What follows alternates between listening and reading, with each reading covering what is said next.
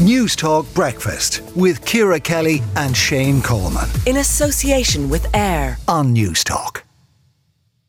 Now, Education Minister Norma Foley has expanded the exemption list for studying Irish.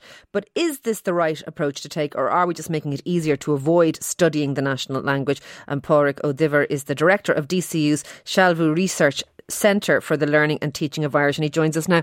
Pádraig, this is is a worrying trend. I don't understand really why we're trying to make it easier for people to not do Irish. Can you explain? Well, the uh, morning, Ciara. The um, the thinking, I suppose, on the Department of Education would be that uh, over there's been a system of exemptions in place for over 50 years now. And originally, the idea was for children who were in um, special schools um, who had significant learning difficulties. There was a, an exemption for them that Irish wasn't part of the curriculum in special schools. But with the mainstreaming of special education, needs children, which is which is um, obviously the, the, correct approach to yeah. educate children with their peers. It has now become part of the mainstream system, and I, I and others have been very critical of it because um, there's no evidence internationally that children who experience literacy difficulties can't learn a second language, and evidence that that would be that many children who have a an exemption from the study of Irish, uh, study French, Spanish, yes, German, or and, Italian and, at post-primary. That's the confusing bit. It, it, it is that children with learning disabilities, and they can be all sorts of learning disabilities, uh, from from dyslexia to, to dyspraxia to physical disabilities, opt out of Irish, but yet they keep up the Spanish, the French, the German, and, and, and if they truly had a language difficulty, they shouldn't be able to do either. So, so is there a perception that Irish is harder among students? Are we not teaching Irish in a way that is user friendly for kids? What is what is the nub of this? Yeah, but I suppose I suppose partly what I would say is that you know language learning you know is is, is difficult enough. It's it's possible to do. It needs to be taught well. You need people need to apply themselves as well and give opportunities really to use the languages that they're learning is is the main thing. Um, and um, sometimes we compare ourselves with other people learning English, which is a completely different ball game because of the status of English and so on. So, so we just have to be careful on that one.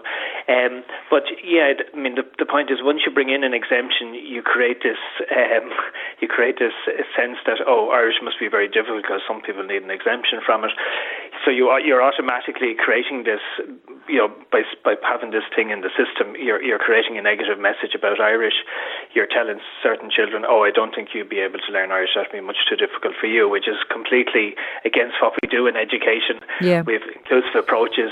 You know, if if um, a child has um, severe dyslexia and, and has difficulty with reading, then we emphasise oral, oral and listening when it comes to the language rather than reading and writing. And so basically, as we do with everything else, we should be adapting the Well, that's what I was going to ask you. Is, is that what needs to happen rather than making Irish exempt? And, and, and, you know, you could view it as, as taking Irish from children. I'm, I'm sure people are opting out of it and, and feel like they're getting getting out of it. But actually, it could be viewed the other way around that, that they're missing out on it. So, should we mm. be adapting how, how we deliver Irish, making it more oral, more oral? I don't remember ever using the language lab when I was in school, which did exist at the time, for Irish. We only used it for French. Should, should we be shifting the focus altogether? Yeah, so so as we teach, and I mean, there has been a, a much greater shift to, to, looking at all second languages, third languages, you know, additional languages. Um, taught in the, in the, in the same way that um, a lot of the work at post primary in, in Irish is uh, focused on the oral language. You know, at, at leaving certificate level, forty uh, percent of the marks go on the, on the oral Irish test, for example, and teachers teachers prepare their students for that. So a lot of a lot of the focus is on oral language.